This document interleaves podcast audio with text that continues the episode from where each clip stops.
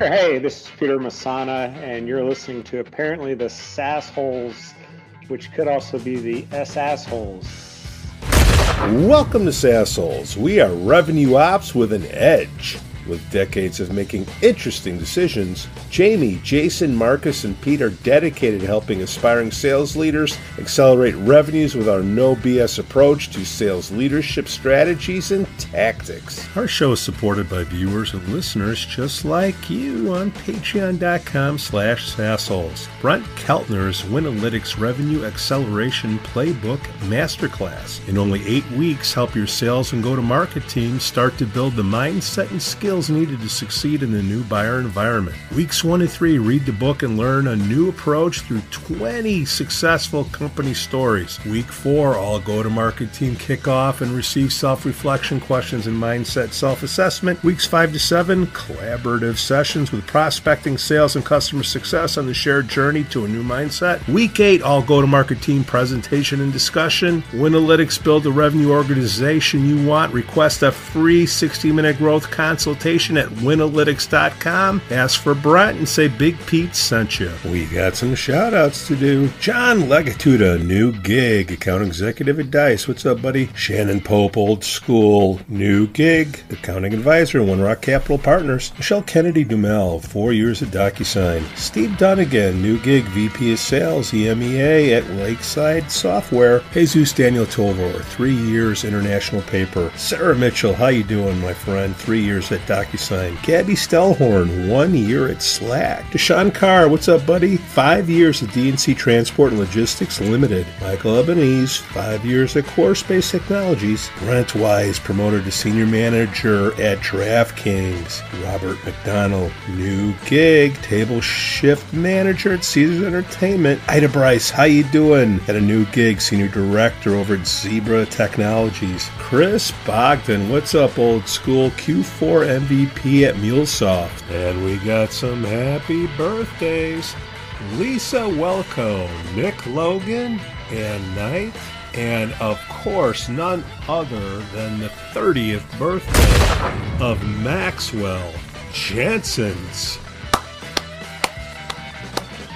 Proud but not surprised. Happy birthday, boy. Another spin around the sun. Jason Ferrara, who is this guest Yes. that you have brought before us here? Hey, we've got Peter Masana here today. Peter and I worked together um, Sorry for a couple of years, and yes, and it was very difficult for both of us. Um, but I thought we'd we'd invite Peter here to talk about all things RevOps and Outstanding. So, like CEO life, C level life. all, all that. Yes. Interview with the I'm customer. filled with I'm filled with stuff and things, so you could just shoot at the hip. Oh, Peter, welcome, welcome aboard to the Sassholes. It's going to be a fun ride. Belt yourself in. We will edit most of this, depending on how much Jamie talks. Yeah, I Jimmy haven't Carter. been here for a couple weeks. Yeah, you've been in kickoff, man. Nothing like a three week kickoff. How's that doing? It's a long, it's a long kickoff. Long kickoff. Are the sales just going through the roof, man? We had our best quarter ever last quarter. Followed Really? And what metric? My metric, which is however I want to spend the numbers. Jimmy John's? Yeah. Yeah, The The, the most Jimmy John's ordered? yeah. Well, I was just going to say to, to to Peter, you know, we're we're sitting here making fun of Jamie about about kickoff, but we've all worked in businesses that have had kickoff. So, like Peter, when we worked together, we we kind of did that. What's your thought about kickoff? Are they do you like them? Do you not need them? Do you want them? How do you how do you think about kickoffs and, and organizing a business around that? Well, number one, they're boondoggles. We just accept that. What is a boondoggle? I believe it's a waste of time where you get drunk. Yeah. Um, however, however, there is benefits to boondoggles.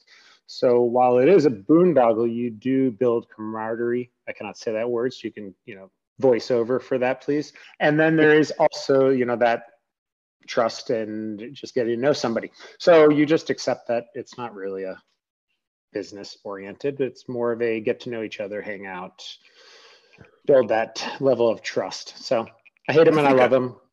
Yeah, I think our background uh, was influenced by um, the telecom industry and they they would bring everybody together to uh, bring everybody into one place. And at the time, let's see, that's the early 90s. The internet wasn't really going, so you had to bring everybody t- together in one place, centralize the information, deliver the message, you know, uh, you know, all at once.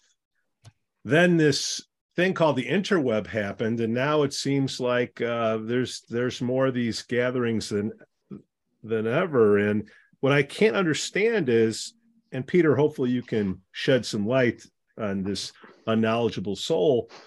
January, and the, according to Rule 72, is it Rule 72 or 78, Carney? 78. I looked it up. That, did okay, so I was off by six. So the revenue that you generate in January, that is the most valuable revenue of the year. Is that correct, Carney? Correct. So why would you? T- why do you take everybody off the floor and get them smashed? And in the worst case scenario, they do something stupid, then you got to fire one of your your your people. How that? Why is this happening still? I'll hang up and listen for my answer.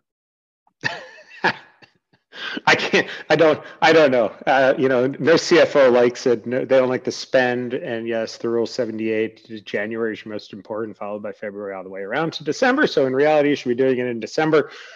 Uh, however, the rule 78 applies if you started in January or December to the next December. So it really doesn't necessarily matter if you don't care about the yearly calendar. So uh, yeah, no, it's it okay doesn't really make sense. And you know, the internet's a nice you know, like you can disseminate the information today, but you couldn't play golf. Well, I guess you could play golf over the internet. It's not going to be as much fun. Um, I guess you could drink over the internet. yeah, know, that seems weird too. A virtual kickoff makes zero sense.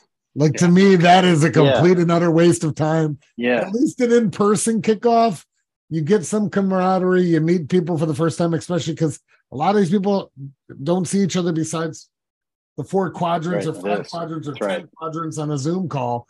So it's good to get people together, but doing a virtual kickoff is just a complete and utter waste of time um, in my yeah, 100 percent agree with that. It's hard. I mean, you get a, a bigger meeting this many people, it's hard to deal with.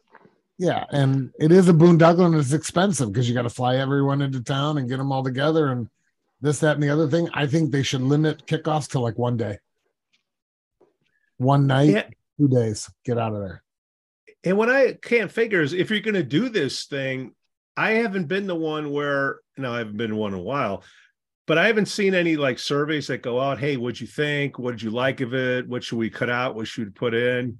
Because you don't get any feedback of what's going on. How do you know it's worth it or not, Ferrara? Yeah, it's tremendously self-serving. I mean, I you know when I've done them, and even Peter, when we got groups together, I think we did I think we asked people, but I'm not 100% sure that their responses really informed what we were going to do again. I think we, it was more like, yeah, well, great. I'm glad everybody liked that part. And this part we already knew sucked. So we got to make that part better. I, I just don't know that there's a lot to do in surveying people either.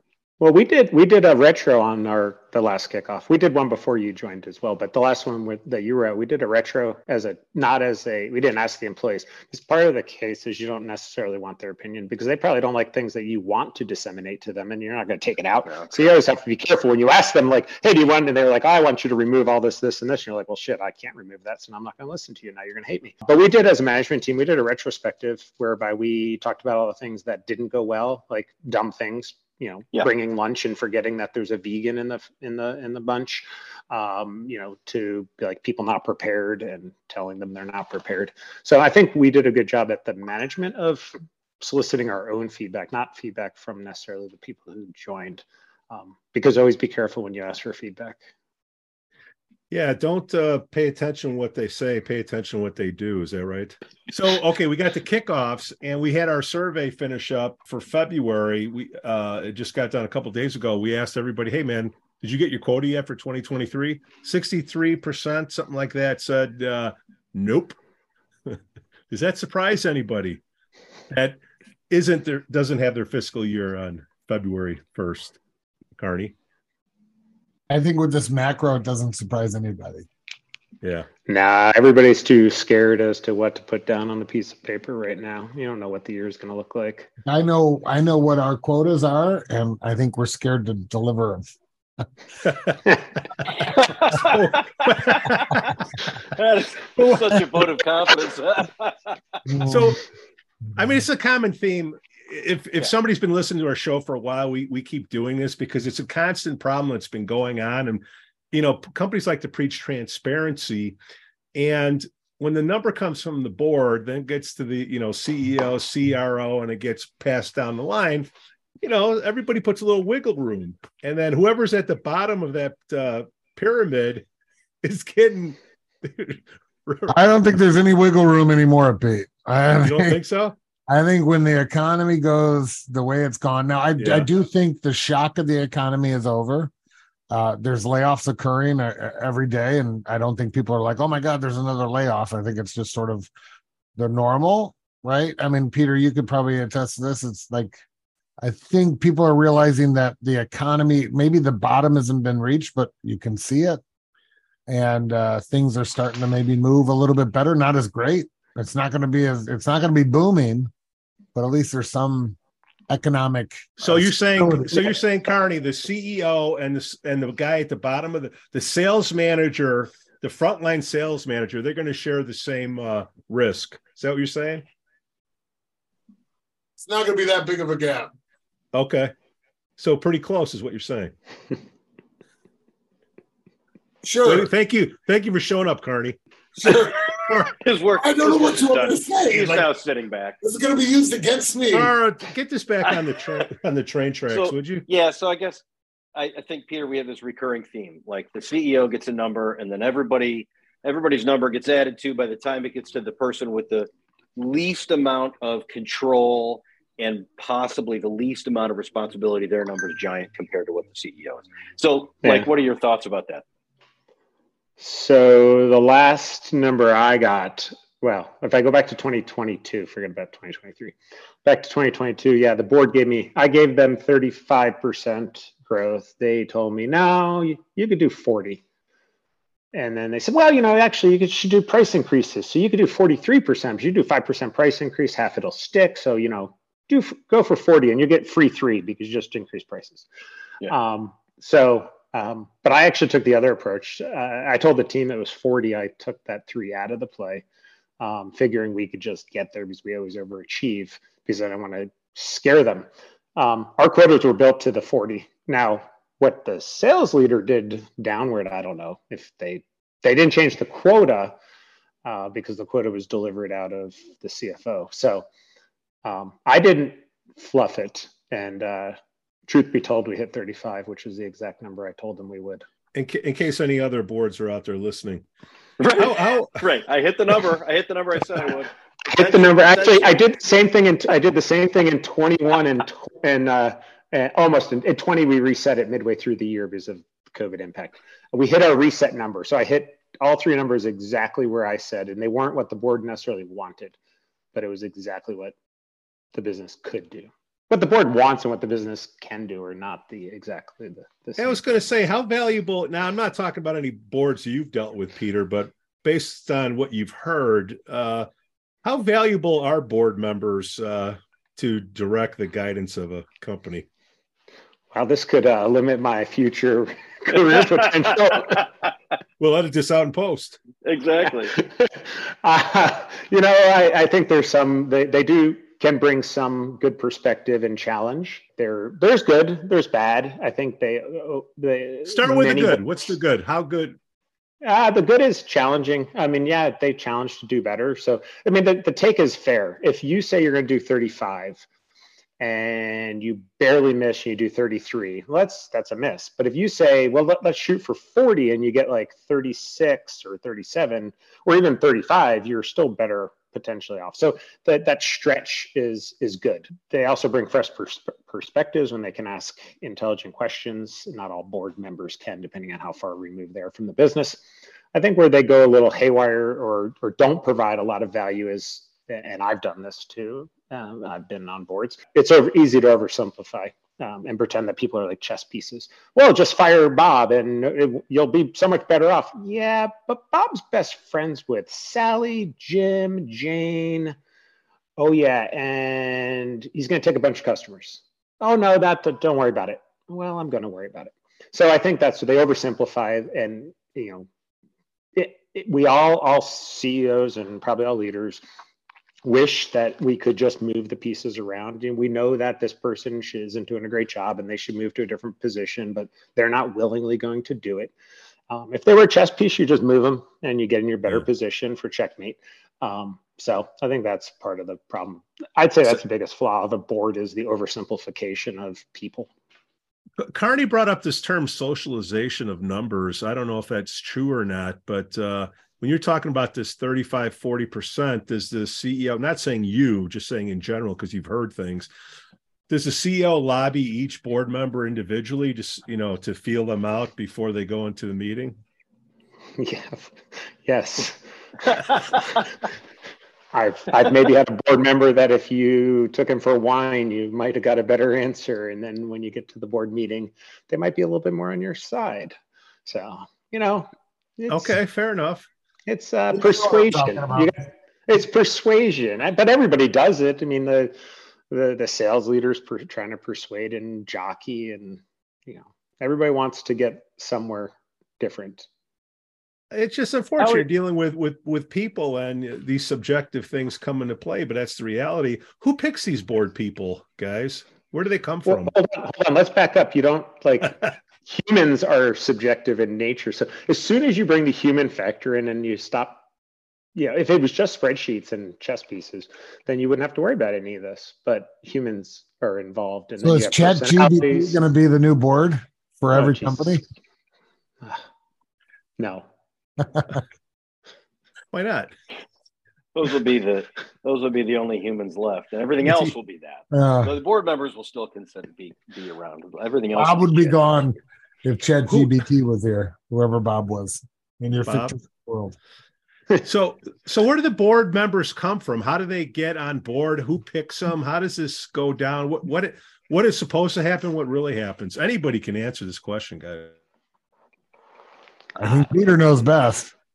Well, I mean, uh, I've been on uh, PE and or I've been involved in PE and VCs. Uh, I'd say in a PE environment, it's pretty much the PE firm uh, that that's on there, and and maybe a banker or two uh, I've seen on it.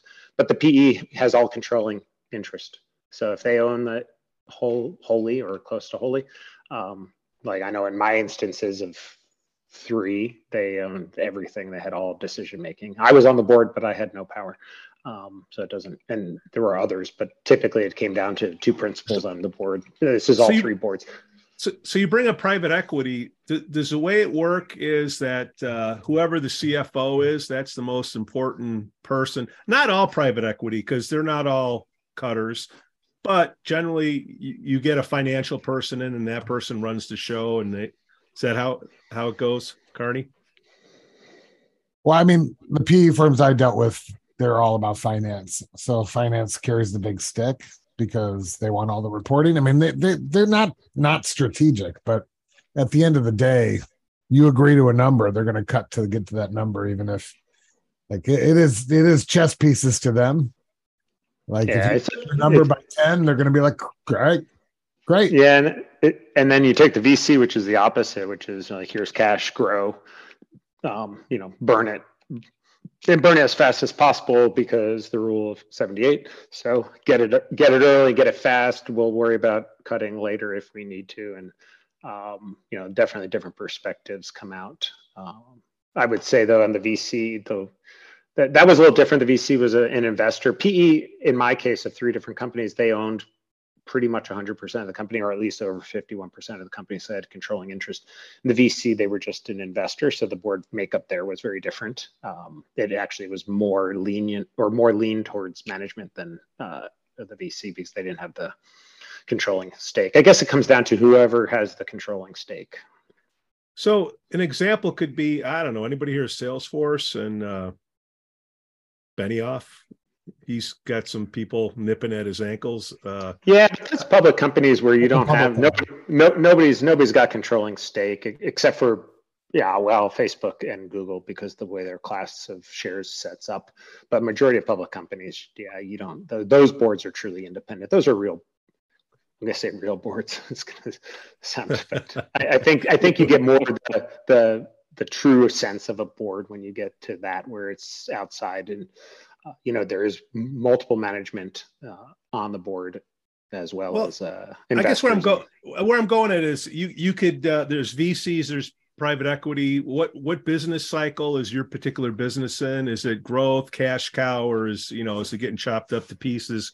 It really all depends. So if you're going to go work at a company you but this is the kind of you got to know the situation that you're you're going into right? Yeah yeah you better know you better know the money and the point of the money that's in there uh, and the stage it's in, if it's brand new, uh, it could be cuts. If it's PE, uh, is it a PE roll up? Are they going to roll you in six other companies? Are you, your job potentially going to become redundant?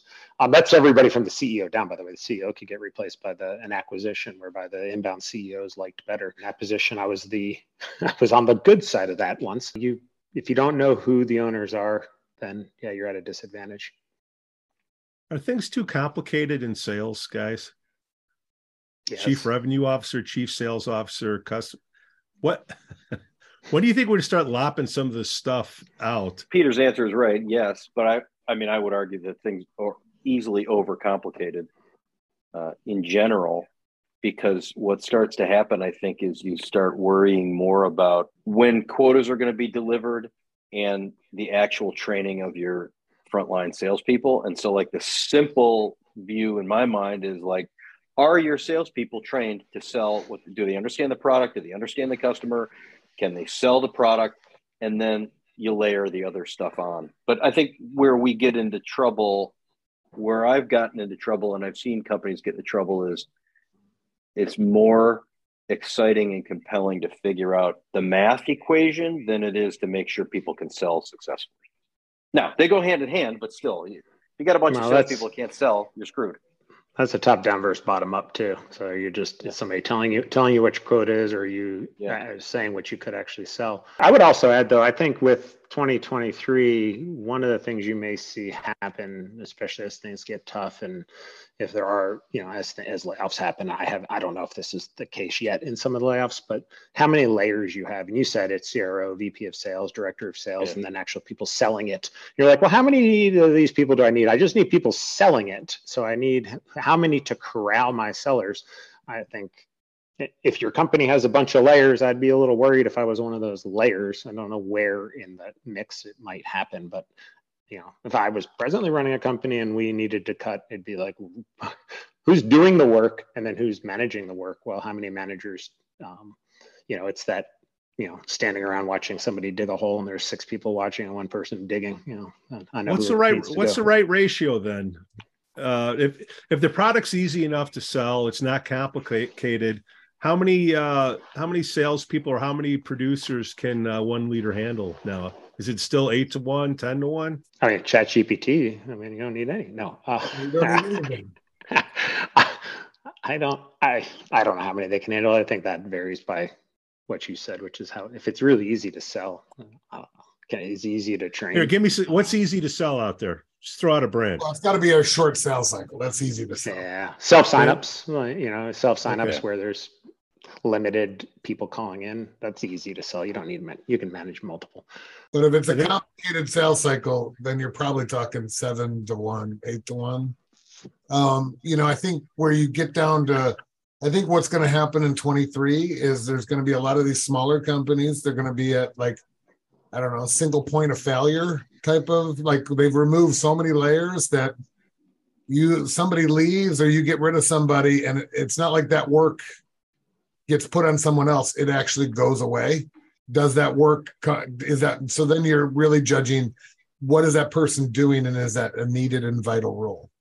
I think that's where we're we're at with a lot of the startups and, and stuff like that, and is single point of failure type of reductions, like which is risky because if one person leaves on their own accord, you know, you, that it could set the company back.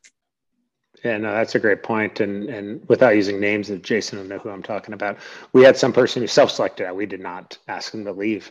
uh, and, and, we minimized their job or minimized the output they were doing. They were single point of failure, though. And they left in a whole slew of reporting and other things that used to happen suddenly didn't happen. But actually, nobody knew that they were the single point of failure. It wasn't until like after September, I forget the date, September like yeah. 18th of 2020, 2021, there was no more reports because that was the day they left and they were the ones running these back end jobs.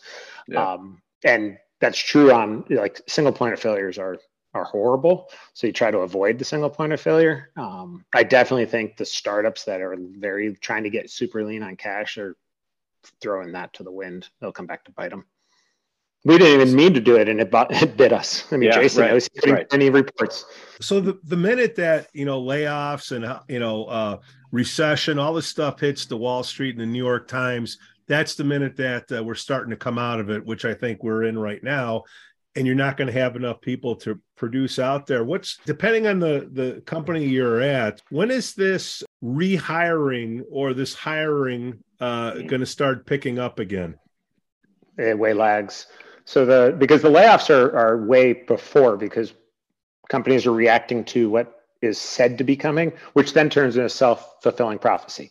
So they actually make the recession happen because somebody said a recession may be coming, so be prepared, and everybody gets prepared, which they make it happen. Um, but on the flip side, uh, all companies, and I've been just as guilty as anybody else, uh, uh, leverages that productivity gain that we get so we slower, we are slower at adding back than we are at cutting, thus increasing cash flows and profits. Um, it's the same thing. Gas prices they go up much faster than they come down because people are taking advantage of the of the downward. It happens in all sorts of price increases. It's no different. Um, as a CEO, you're like, well, and you hide behind the, well, we just don't know yet. Well, we probably do know. We should be going forward. Um, that's true in like overhead jobs, not necessarily in, in, in sales. I think in sales, the smart people don't cut in the go to market, um, thus propel the engine. If I go all the way back to 2008, I had a retail business and we never cut, and all other retailers were cutting, and we got out. We got we knew that the world never ends. It never had, well, I guess ice age or something like that, but I, I, wasn't alive, nor I don't think any of you, you guys look old, but I mean, Jason's old, but it's not that old. Um, just after I was born, just after. just after. I mean, the, the, these cycles, I don't know the longest recession. I'm, I, I, am not going to even like, I can make, make up a number and pretend I know 18 months or something. I don't know, but they're not long enough that if, as long as you have the cash, you shouldn't be cutting. Uh, in sales and marketing. Thus, when you come out on the other side, you're you're you're so much better off uh, than the people who cut. And now they got to hire. Now you got ramp times. All these problems that happen. Well, Peter, we've we've talked before about not over hiring, right? Like there there is a there is a fine line. You don't want to cut people, but you also don't want to overhire, so you don't put yourself in that position later on. So there is like this forced kind of lean behavior uh, because you're not overhiring, which is a discipline yeah. in itself, I think. And, and I've been in both sides. So I was uh, backed. One of the companies I worked for was backed by VC, and and I was told to hire. I hired 40 people in like eight months. Uh, we we blew it up. I mean, we we more than doubled revenue. Everything was great, except for we were burning more and more money, and we were running out of money again, and we had to raise again.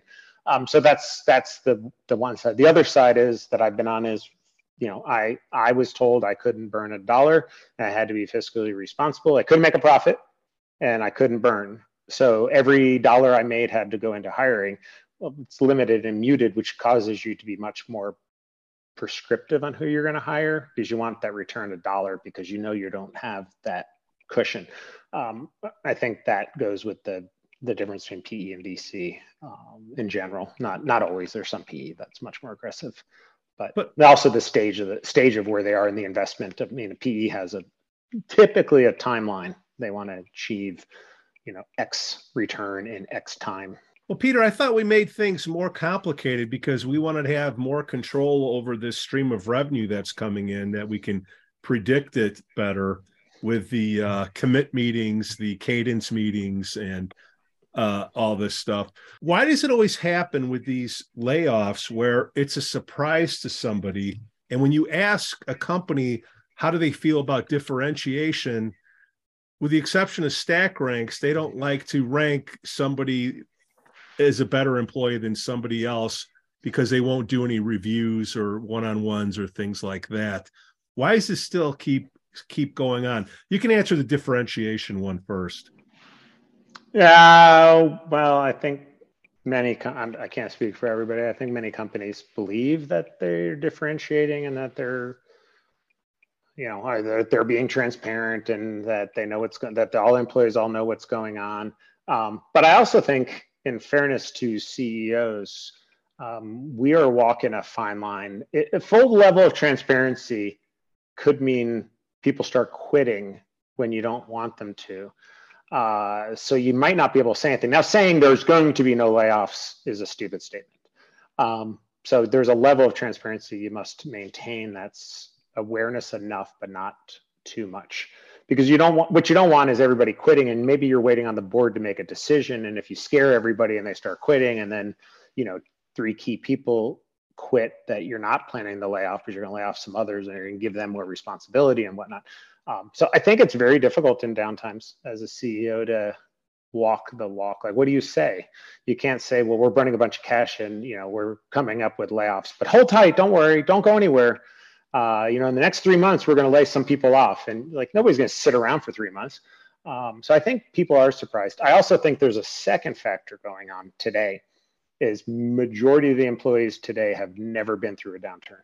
Uh, leaders and employees and they don't understand layoffs. And if, you know, you go out to LinkedIn and everybody's bitching about layoffs and how companies are pieces of shit and they can't believe companies are laying people off and they don't care about anything. Well, you know, they ask like, why don't why don't they do salary reductions of leadership? Oh, what am I going to save? A half of a person, maybe one person. I need to cut ten percent, not not not 0.5 percent.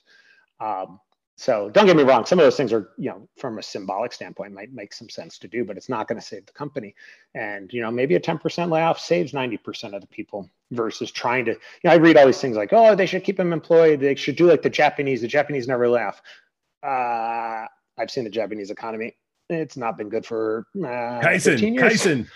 I think it's about about 15 years of zero interest, uh, zero interest rate, and uh, zero growth. Um, so I'm not sure if that's. I mean, it, it, I guess it depends on what coin of the capitalism. Well, here, Peter, what kind of where I was going with it is, and it's the same cycle that keeps going on. That's why I keep repeating it. If okay, sales, you can do stack ranks and you can see what was produced from the past, whatever sales cycle was. So you can stack rank people and you know who should stay, who should go. you can't pre- you can't predict what their future work is. But let's take non-sale in, in, into account marketing and finance, all those uh, types of positions, there's a certain part of their pay that's a bonus, right? Is that still going on? Bonuses? Depends on it. Okay. Well, if there if there is a bonus, it's based on your job performance, right? Yeah, the problem with bonuses are they become entitlements, which is why I'm not a big fan of everybody getting a bonus because any signal if you take away if you say the bonus is based on you know 50% on your individual performance 50% on the company performance well your performance was eh we're going to give you half of that and the company's performance was really crappy so you're going to get just 10% of that you're not you're getting like a 30% bonus but you were banking on 100 beats. You got 100 like three years in a row. So now the company goes, well, shit, I can't give them just 30%. I'm, I'm going to have to give them more than that. Then you throw the whole bonus scale out the window and you make exceptions to the bonus. Uh, they become entitlements. I think commission is easy because it is what it is, but bonuses are a disaster. Um, so, but I will I will go back. We did, I mean, Jason can attest, we did nine block rankings, so performance and potential. Um, and if you were in the bottom three boxes, the bottom left box or the one above it, or the one to the right of it. Um, so you're talking about a quadrant? Yeah, yeah, a quadrant. So it's nine okay. nine box nine boxes. You want to be in box number nine, upper right. You don't want to be bottom left. Box one, you don't want to be box two, and you don't want to be box four. Um, but anybody in box one, I asked why they weren't gone. It's just you know, so it is a form of stack ranking. It's not quite this. It's not quite as vicious as like the old Microsoft, where you're cutting you know ten or twenty percent every or, year. Or, or Jack who. Welch. But do you think people should know? Hey, if we're going to have a layoff, let's just say it's the bottom. You're in the bottom ten percent. You should know that, so it's not a surprise. Oh, you got a layoff. You're in the bottom. T- oh, you don't want to get laid off? Don't but be in there anymore. But yeah, it's not Carney? always the bottom ten percent. It's also yeah, the bottom ten yeah. percent of the role. Like the role value of the role is ten percent. I think one of the biggest things, depending on the size of the company, Um, I, I, you know, a lot of times these size of the companies, the target audience that the customers are going for, you need to pivot that strategy when the economy goes to crap. So, for example, a lot of these venture companies are going after enterprise. You know, nine months ago, they started getting hit with layoffs and the guys in silicon valley you know they started smelling their own farts and saying wow the economy's so bad whereas the midwest and east wasn't feeling it. The big companies weren't feeling it. They knew it was coming but they weren't feeling the pressure. If you're selling to the big companies in the middle uh, the midwest and the east and you're in silicon valley nine months ago you should have probably pivoted your sales strategy then to say we've got to change it because it's going to take me a while to sell to these companies and by the time i want to get out of this recession those companies are going to be going through turmoil right so you got to start thinking the forest from the trees and i think a lot of companies don't especially the smaller ones the vc ones i'm sure the pe ones are all over this but uh, at least those are my experience. No, I was gonna say I don't think. I mean, the pivot is is is definitely true. I mean, I was pushing Jason before I left the last role to pivot our messaging around uh, creating efficiencies, knowing that like companies are looking at how do I do more with less people. Um, I think the the there is pivots necessary, even on small companies, not just enterprise. We didn't sell into enterprise there, um, but I think that's a great call out. Is you can't continue the same pitch and the same approach. Um, you know sales cycles change dramatically. Um, the the messaging needs to change maybe even your customer. I was going to bring up ceo life. Uh, peter you have more experience than me in a boardroom. Uh, there's only been a few times i've been in a boardroom and nine out of ten times i was asked to leave That is 100% true. That is 100% true. It's, it's 90 it's 90%. By the way, I was in one meeting where Pete literally said, I guess I'm needed here. Slammed his hand down and walked out. No, there should have been an email. Uh, like he just threw his hand up like, this is stupid. So that's why I do podcasts, Peter. So CEO life, how does it work? Like if you're if you're if you're a new CEO, I'm guessing you you're going to get promoted from a gig that you're currently in. I don't know, and then you you run the cycle of it, and then you're not doing it anymore, and then you wait a period of time to get on with another company. Like, what is the that cycle like? And when you first get brought, like, what are the meetings like? Does the chairman meet with you? What what goes down, and how long does it take you to go to a new company and get your gig going? I'll let you know the final answer on that when I get my gig going. Uh, no, it's uh, you know, I uh, in between all my jobs, it's been about three to six months. Um, you know, it's a it's a very steep pyramid, so there's very few CEO positions out there, uh, and whether or not I want to run that type of business comes down into play. Um, but yeah, it is a lot of meetings with the board. They want to. It's a two way street, and I want to know who the board is, and they want to know who I am, and um, so there's a lot of getting to know each other. Can you work together? Um, you know, in, in, this case, one of them they they bought my company, so they inherited me. They didn't have a choice, uh, but they did spend time getting to know me because I guess they would have a choice whether or not to fire me. Um, I ended up quitting before they could fire me. They probably were about eventually going to because there wasn't a, a great synergy. Um, so you know, the last one, you know, I we sold the company, so I moved on from that board to a new board. Um, they didn't also get to pick me. So I've been inherited a couple times. Inherited kind of stinks because neither one knows what the other one's really about and you don't really buy into each other. I actually have a philosophy that on acquisition, no CEO should stay on. Uh, no, no board should keep the, no acquirer should keep the CEO, uh, whether or not they keep it for a short period of time, but they should you know have a plan to replace with their own person who's bought into their system and wants to do whatever they want to do. Um, and they and they hire them so it's a comfort level. Whether or not the person's qualified or you know not doesn't sort of matter to me or to my opinion. Um, so you know because there's you know a couple boards i'd probably go work back for and there's a couple i probably wouldn't. Um, it's just personalities of boards. Um, you know and but what's I mean, the what's the thesis what's the what's the investment thesis what are they trying to do do I but does an executive firm reach out to you and say hey so and so is interested like who are you meeting with what's that first Who are you meeting yeah, with first? Nah, it's re- it's recruiters. It's all search. So recruiters. I'll, okay, I'll, I'll, re- I'll, re- I'll retain search firms. I've never, I haven't done the, you know, gotten my own person to try and represent and pitch me because I don't necessarily, I'm not that interested in trying to that hard to find a job. Um, maybe if I get in a place where I, I, I feel like I need to, but um, no, it's yeah. I mean, I, I get the the interesting thing is they reach out. The the recruiters are terrible. You know, I was like one year into my job and they're trying to pluck me out. It's like, don't you know I have equity? And then it actually gets worse as you're like three years in because you're like, I'm definitely not going now. Like, come on, folks. Like, you should know a CEO is not unless my life is absolutely miserable. There's no way you're leaving at the three year mark. There's too much on the line. Um, you'd rather be fired and take a severance and maybe exercise some options or hold them for a whole period. Um, and but um, but yeah, once I actually once I left my job, I I got hounded initially quite a bit. I haven't lately, but that's fine. I don't care. Um, well, when you okay, let's just say you get a gig, you like the place, you like the board and all that. Like, what's a time period before you can put your own players in place? Because you have to assess what's going on. I mean, you're the chef. You want to be able to get your own ingredients. How long do you? Uh, how long does it take to figure things out? Who wants to play ball? Who doesn't?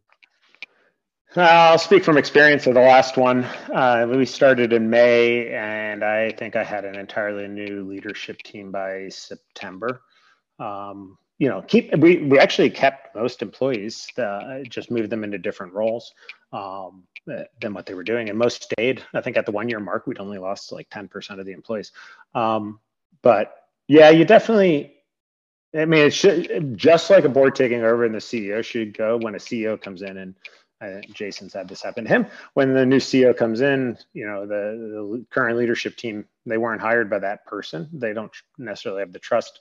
So you're almost interviewing on the job, but also knowing that they've already worked with other people that they might want to have, whereby you are at a disadvantage depending on how well connected they are uh, out there and, and whether or not they could bring in who they'd want to bring in or not. Um, so I think it is, you know, I think as the lower you get down, the less risk a new CEO provides to the. But yeah. So you start six months. It's going to take you to get things going. To right? Yeah. Okay. Yeah. Well, you, you're you're weighing. you got to keep the wheels going. So it's like, what, what was it? The, uh, the the plane's flying, but you got to change the engines out in midair. So you know you don't get to land and then uh, you know rebuild the plane and then take back off. Yeah, there's that cash flow that you still need coming. So, and then you also there is potential. I mean, not a couple people stayed the entire time on leadership on the last go around. So there were people who, you know, re-interviewed per se and were were fantastic. So not everybody. If you come in and you're like, "Oh, I'm just going to chop everybody and I'm going to bring in all my own people right away," I don't think that's going to work. I wouldn't do that. Um, boards and customers and how like customers matter and most of the time a, a, business is catering to the board and the board really wants shareholder value and the reality is you're trying to sell something and help a customer. So i was just thinking peter in the conversations we've had about you know the concept of customer first like how do you instill customer first in a company and how do you manage to that yeah. What is uh, it, you know? Yeah, it can be a conflict with the board for sure. You take my price increase scenario, customer first, you wouldn't be just jamming a price increase down their throat without really notifying them or giving them enough notice. You give them whatever's required in the contract, but is that really customer first? Probably not. Um, so that's a, that's a, a, a conflict. Um, but I do believe when you take care of the customer, everything takes care of itself from there on out. Um, and our, people will argue why is it not employee first? It should be employee first not customer first. You're worried about the customers. Well without any customers there's no employees. And for me as ceo the employees are first because i don't talk to the customers. But for everybody who talks to the customer the customer should be first. Um, so we had a value of customer first. It created all sorts of tension because it was like why is it not employees first? Well because like individual contributors can't do anything for another employee. What are they going to do? Um, but it's definitely at a conflict uh, at the board level, though. I think, and this is where I think it gets a little different. I had my own business for for 13 years, 12 years, I don't know, something, somewhere in there. Um, and, and it's and we had no outside investment, so it was just you know my brother and I. We truly put the customer first, and it's long term growth, not at any short term decision. And you know, great, you know, 42% CAGR over the time. So it was a, a great growth. Um, but controlled and not outrageous, but and also fiscally responsible because we didn't take outside money. Um, but the point is, in that case where you don't have a board, you don't have any outside influence, and you're just worried about the long term, you're making all decisions about the customer, and you're going after long term value of the customer, repeat purchases, come back, which equivalent of renewals and SaaS. Um, when you come into boards, they've got very short term, you know, potentially agendas. Uh, you know, I've you know, the last couple I've worked with had you know three to five year agendas you don't necessarily get to make a 10 year decision for a company who is only there for three to five years. And that's where a lot of conflict comes in. And it makes it difficult because you want to take care of the customer. You want to do the right thing. You want to sign the right contracts. But you know, it might be against the against it. You know, I'll be honest right now, looking at an investment and they're got tons of deferred revenue because they've done these great contracts for customers, three and five year contracts uh, huge discount prepays, probably building great loyalty on the customer, but it's creating all sorts of hassle at an acquisition because now they got deferred revenue. So, you know, an incoming PE firm is going to say, stop doing that. Get rid of these long contracts, get rid of the savings because look at all the money you're giving away. And now you're just, you know, going to turn it back around, not to be customer centric. Because if that's what the customer wants, give it to them. Um, so I don't know if I answered it, but I, I mean, I'm a firm believer though that if you take care of the customer and you do everything right, if the product is what they want, if the service is what they want, they will pay the right price. The right price might not be the price that you set it at because that might be wrong. Um, but there is a market price out there. Uh, and I can tell you that the last company, we charged as much or more than our competitors, and the product may not have been as good as some of the competitors, but they bought it because of the customer service and the relationships. So um, that goes a long way, unless you have a self service product. Peter, for the listeners and watchers out there that are about to become a CEO because they're watching this show, what's the one thing you wish you would have known before you took your first CEO gig? Uh, not everybody listens to the CEO. You know, we're, I got to be honest, there's lots of things I wanted done differently. I think what you have to check at the door is that you don't get your way. Um, it seems like you might, right? You're the chief executive officer. You should get whatever you want. Um, I'd say that's probably the biggest aha. And I know for others who have been first times that I've talked to that they they realize come to the realization. And it's a head pounding exercise because you're like, I want X, and the person's like, Well, I'm not doing X. Like, well, I told you to. It's kind of a like parent child relationship. Like you tell your child to do something doesn't mean they do it. They just they may not even listen to you.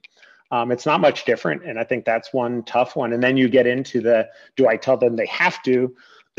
and then you're into the spiraling of am I a, a micromanager because now I'm telling them exactly what I want, how I want it. Well, then they go, why did you hire me? You're just telling me what I wanted. Uh, you know, so I think that's the, a little bit different. It's true leadership. And then you got to check it and go, well, I can't necessarily get my way. I mean, there's lots of things like I hated that Jason and his team did. And, but I wasn't going to go. I wasn't going to do it myself, so it wasn't like a. it's the old. Uh, it's it's like being a first time leader. It's the authority versus influence thing. You know, right. you have to play, yeah. You play both. You you almost have no authority unless you want to be author- authoritarian. Uh, in which case, nobody will work for you. So now you're, yeah. you know, it's it's it's great. You get everything you wanted, but everybody quit. Right in right. a boardroom in a boardroom could you rank I'm, I'm trying to get some clips here. In a boardroom could you rank if you had to prioritize who are the most important c level people in the room?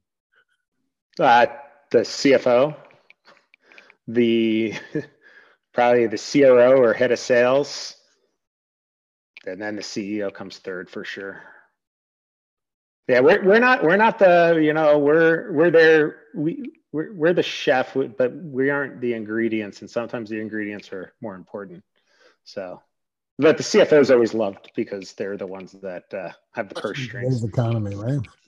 Yeah. Oh, I remember sitting in, a, sitting in a board meeting with a, a previous at a previous job, and uh, I was invited in for something specific, but stayed for the whole thing. And my big takeaway was that I really saw the CEO do their job which was like manage this room of people and everybody wanted to speak and have an opinion and and trying to get all that out on the table but try to make it not like we had 85,000 things to do after a board meeting was over. And it was just this it was truly a management job. Like i got to manage the board I got to manage the leadership team, and that's all I do. I was like figuring out how to do that the best way. Yeah, I'd say that's one of the big roles as CEO is to shield the the others from the board and from the whipsaw that could happen because the board's opinions can change rapidly. So if you react to every single thing they say, ask, do, uh, you're going to be in for a disaster. So part of the job is to listen to all that feedback, and and depends on how vocal they are and how involved they are. I've had some very vocal, heavily involved, and if you reacted to every single one of those, you're going to whip your your your team will quit because one day you're like go left, next day you're like go right. Uh, no, nope, double left. It's like, well, no, that's backwards. I'm going backwards then, right? Two lefts, yeah. So and then they're like, well, three lefts, and you're like, well, great, I just did a fucking circle. So the second thing is that you want to tell new CEOs take out the board members for a little. I mean, if if, if they do, maybe they like food. You know, let's yeah. uh, let's be cognizant. Know your audience. I mean, don't don't take the vegan out to the steakhouse. Yeah, that's like the title of your so, of your first book. Don't take the vegan out to the steakhouse. What about, I like it. I like it. Will you write? Will you be my ghostwriter? You know, I can't write for shit. PE firms. I always tell people, let me, you know, let me know if this is right or not. Uh, their typical investment is three years. If they're invested more than three years, something's gone wrong. Is that true? Or three, to, three to five. If it goes past five, something's definitely gone wrong. Four is probably a rut row. Uh, before the, the thing is, before three, an exit's not going to happen. Uh, most likely uh, depending on, I guess, the makeup of the PE firm. But um, short of three years, general partners get hit with carried interest uh, penalties. So that from a taxation standpoint, they they want like three year on the dot because then they get the highest internal rate of return with the lowest taxes that they can get. Now they'll take short of three if the price is high enough. Um, but you start going past five, your internal rate of return starts getting bad. Um, unless it's continually growing and you're continuing to pump money in and you're doing a roll up, then five may not be terrible. Um, it also would depend on life of the fund. Actually, that's something important for anybody listening uh, that's looking for a job and they're owned by PE. Ask where you are in the cycle uh, because if you're at the three year mark, they might be getting flipped soon. If it's at the five year mark, you might ask why. Um, but there's definitely a, you know, what are they doing? And then if they're investing and rolling, understand. And then lastly, what is the term of the fund? So if it's a 10 year term and they're at year eight, but they've been investing a bunch, well, they're either out in two, they could extend it, they could recap it, but there's something happening in two, um, most likely. So uh, I think people forget or don't, maybe they don't forget, they don't even know to ask, you know, where are you in the PE cycle? How much is the PE own? Uh, you know what's what is their philosophy? Go to their website. You might be able to find it. You might not. Um, you know what is their average hold period? What is their average return? Um, the thing about pe that i think people don't i know none of our employees and, and any of the times i've been in pe is the, the employees aren't reaping any of the rewards of the pe the only people are reaping the rewards are the general partners and the limited partners.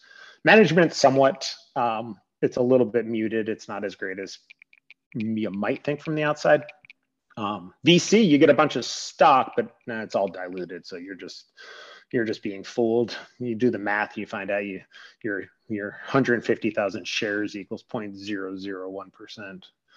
So, Peter Masana, thank you so much for coming on the SaaSholes podcast. Great, great job. Good shit, man. Hey, yeah, you know you. You guys aren't as much as SaaSholes as uh, as I thought, so this has been fun. Wait till the final edit. Our show is supported by viewers and listeners just like you on patreon.com slash SaaSholes. Brent Keltner's Winalytics Revenue Acceleration Playbook Masterclass. In only eight weeks, help your sales and go-to-market teams start to build the mindset and skills needed to succeed in the new buyer environment. Weeks one and three, read the book and learn a new approach through 20 successful company stories. Week four, all go-to-market team kickoff and receive self reflection questions and mindset self assessment. Weeks five to seven, collaborative sessions with prospecting, sales, and customer success on the shared journey to a new mindset. Week eight, all go to market team presentation and discussion. Winalytics build the revenue organization you want. Request a free 60 minute growth consultation at winalytics.com. Ask for Brent and say Big Pete sent you.